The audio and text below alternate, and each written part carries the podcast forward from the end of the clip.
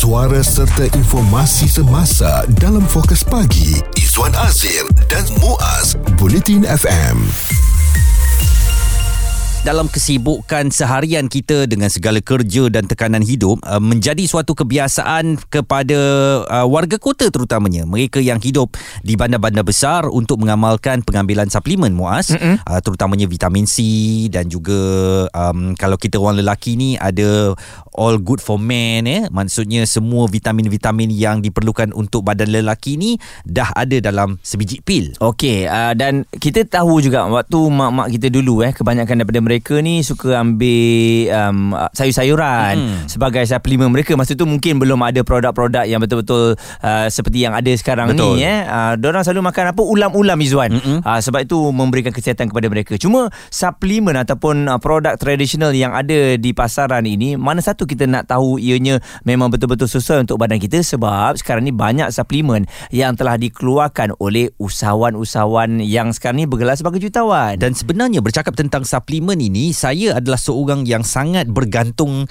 hidup saya ni kepada suplemen. Hmm. Artinya saya memang seorang pengguna suplemen tegar ya. Wah. Vitamin C ada satu pil. Uh-uh. Fish oil ada satu pil pula. Asyad. Kemudian kalau nak kuruskan badan ada uh. satu pil lagi. Jadi macam-macam kadang-kadang tu pernah satu ketika tu di tangan saya ada 5 6 pil uh. yang saya telan serentak semuanya. Asyad. Sehingga saya fikir eh, eh ni bagus ke untuk kesihatan kalau dah sehari banyak pil macam ni kan. Mm-mm. Dan saya mula merasakan ini tak bagus. Sepatutnya uh, saya cuma makan satu pil yang boleh membekalkan uh, keperluan badan saya uh, cukup. Tetapi kalau sampai 5, 6, 7 pil, saya saya takut beban yang terpaksa ditanggung oleh buah pinggang atau hati saya untuk Yalah. memproses uh-uh. semua pil-pil uh, suplemen ini. Mungkin boleh makan satu je multivitamin eh uh, untuk cover ke semua pil yang Izzuan sebutkan tadi. Itu baru pil suplemen tu kalau sakit macam-macam lagi pil nak makan ya. Uh, jadi macam saya saya lebih ambil kepada vitamin C saja. Uh-huh. Vitamin C saya pun sebab malas nak makan pil saya suka masuk yang dalam air. Oh. Ha, jadi sebab saya dapat rasa macam okey dapat minum lepas tu dapat suplemen hmm. dah settle dah sebab hmm. saya rasa kalau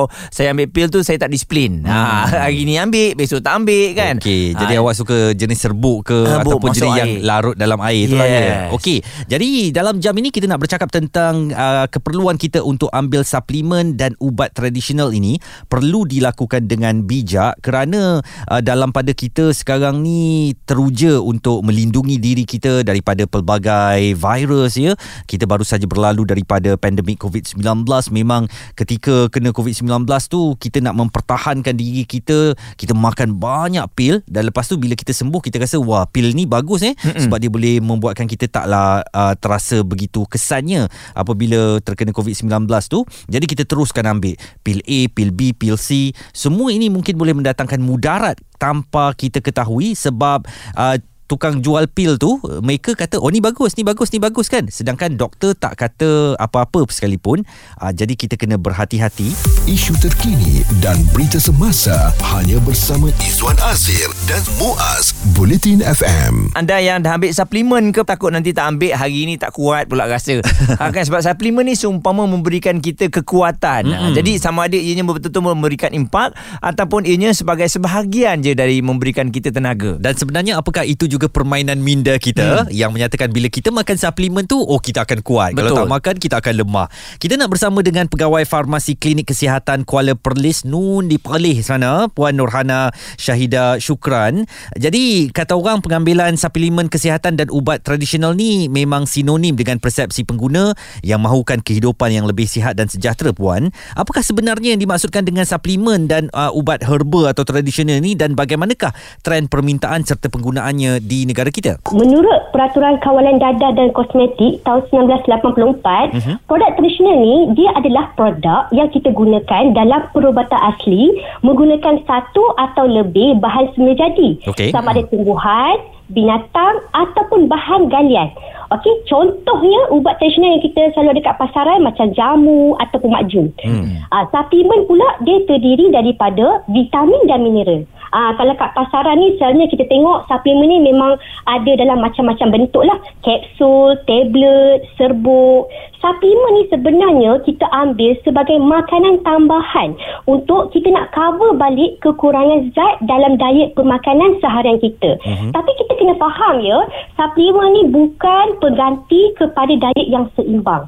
Jadi kalau kita tengok pula dari segi trend permintaan sekarang ya, memang produk suplemen dan ubat tradisional ni memang pilihan nombor satu rakyat Malaysia. Hmm. Ha, sebab apa ya, pengguna ni sekarang dia dah semakin sedar. Okey, pentingnya untuk menjaga kesihatan dan dijadikan sebagai pilihan alternatif kepada rawatan ubat-ubatan biasa. Tapi tahu tak sebenarnya ya, Muaz dengan Izwan ya, sebenarnya hmm. produk suplemen dan ubat tradisional juga semuanya perlu berdaftar dulu dengan Kementerian Kesihatan Malaysia KKM mm-hmm. sebelum dipasarkan. Mm. Aa, kalau tak daftar tu dia dah menyalahi undang-undang lah. Mm-hmm. Oh, okey. Jadi kalau kita lihat majoriti produk suplemen kesihatan dan produk tradisional ini dijual secara terbuka kepada pengguna. Jadi ada tak kawalan dari pihak Kementerian Kesihatan Malaysia sendiri setakat ini? Ya, sudah semestinya. Ya. Okay. Bahagian penguatkuasa farmasi sentiasa aktif ya dalam memantau penjualan suplemen kesihatan dan ubat tradisional ni. Hmm. Okay, kalau ikut pada Akta Jualan Dadah tahun 1952, mana-mana individu atau syarikat yang mengilang, menjual atau menggunakan ubat tidak berdaftar ni, kita kira sebagai satu kesalahan. Ah, jadi kalau disabitkan kesalahan, boleh didenda atau dipenjara atau kedua-duanya sekali. Hmm. Kadang kan kan bila saya tengok bila saya scroll Facebook TikTok kan saya ni geram betul ya tengok hmm, iklan-iklan hmm. yang promote suplemen ataupun ubat tradisional yang overclaim macam-macam boleh oh. sembuhkan penyakit uh, uh, lah habis satu botol uh, boleh kurus kan ha kita ni sebenarnya ada lembaga iklan ubat juga mm-hmm. bagi memantau produk-produk yang overclaim ni supaya pengeluar produk ni tidak boleh sewenang-wenangnya mengiklankan produk tersebut. Ah dan sedikit ya kepada orang awam ya kena tahu juga produk apa yang dia beli, apa bahan dalam tu sesuai tak ah, kalau nak guna. Sebab kesesuaian satu produk itu dengan setiap pengguna lain-lain. Saya bagi contoh, kalau Muaz kan makan mm. produk uh, satu produk ni dia jadi sado. Mm. Tapi bila Izwan makan, eh tak, tak jadi pula Jadi bulat pula kan ha. ya. Jadi dapatkan nasihat daripada doktor Ataupun ahli farmasi Sebelum mengambil sebarang produk Fokus Pagi Izwan Azir dan Muaz. Komited memberikan anda berita dan info terkini Bulletin FM memperkatakan tentang ambil suplemen serta ubat tradisional apakah itu keperluan dan bagaimana kita perlu menguruskannya dengan bijak? Kita masih lagi bersama dengan Puan Nurhana Syahida Syukram selaku pegawai farmasi Klinik Kesihatan Kuala Perlis.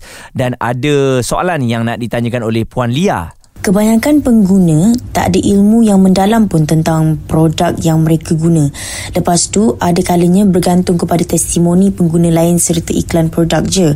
Jadi, apa inisiatif yang diambil oleh KKM terhadap pengguna supaya mereka dapat membuat keputusan uh, berasaskan ilmu pengetahuan? Hmm, daripada Puan Lia di Setiawangsa, Ibu Negara, bagaimana reaksi anda, Puan Nurhana? Okey, uh, satu ya, masyarakat kena tahu. Bila sesuatu produk ni dia dah berdaftar dengan KKM maka ianya sudah terjamin. Terjamin dari tiga aspek iaitu kualiti keberkesanan dan keselamatannya kepada pengguna. Jadi kalau yang tak berdaftar ni kita tak dapat nak menjamin uh, aspek-aspek tersebut.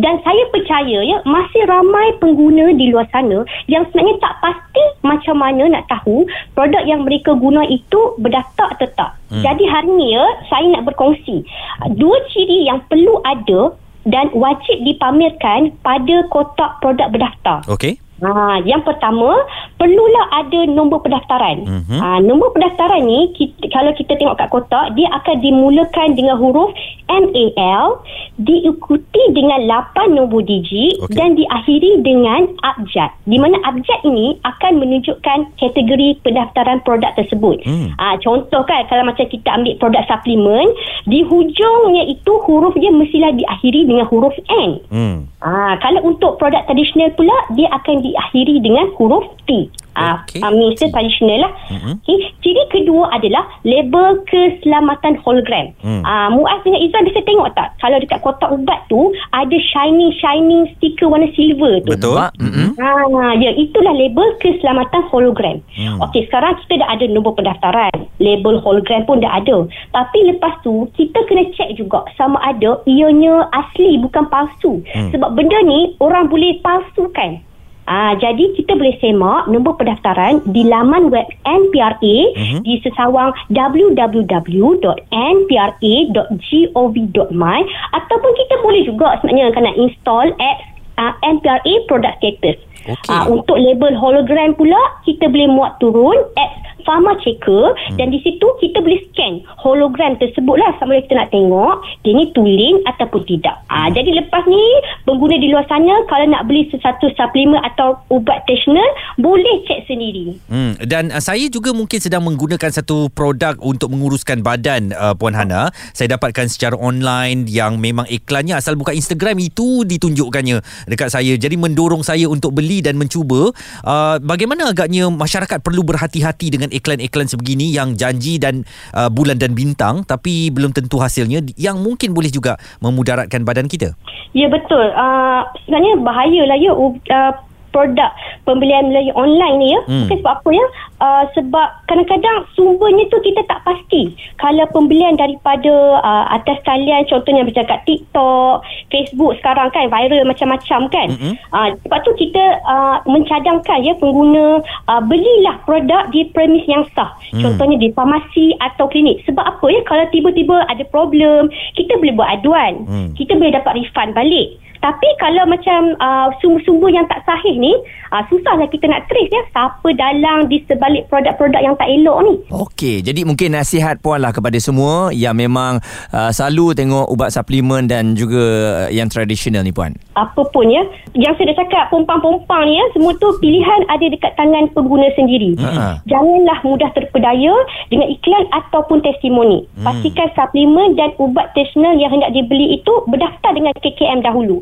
Kalau boleh first dapatkan nasihat daripada doktor ataupun ahli farmasi dulu sebelum nak ambil sebarang uh, ubat suplemen ataupun ubat tradisional.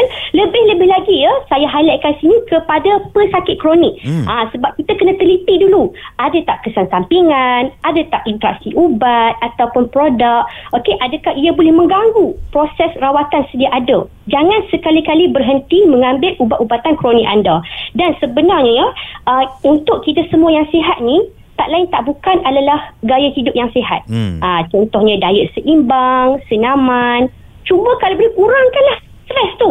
Ha, saya faham bukan mudah ya untuk kita nak penuhi semua checklist amalan hidup sihat ni. Hmm. Tapi kita kena faham bila kita makan suplemen ataupun ubat tradisional ni, ianya memberi uh, kerja ekstra kita, kepada kita punya buah pinggang. Mm-hmm. Ha, jadi try dulu improve quality of life. Kalau rasa macam tak berjaya, baru fokus kepada pengambilan suplemen dan ubat tradisional. Puan Nurhana Syahida Syukran, Pegawai Farmasi Klinik Kesihatan Kuala Perlis menasihatkan kita supaya berhati-hati jika ambil suplemen dan ubat tradisional supaya tidak membawa kesan buruk kepada badan kita. Pendapat, komen serta perbincangan fokus pagi Izwan Azir dan Muaz Bulletin FM.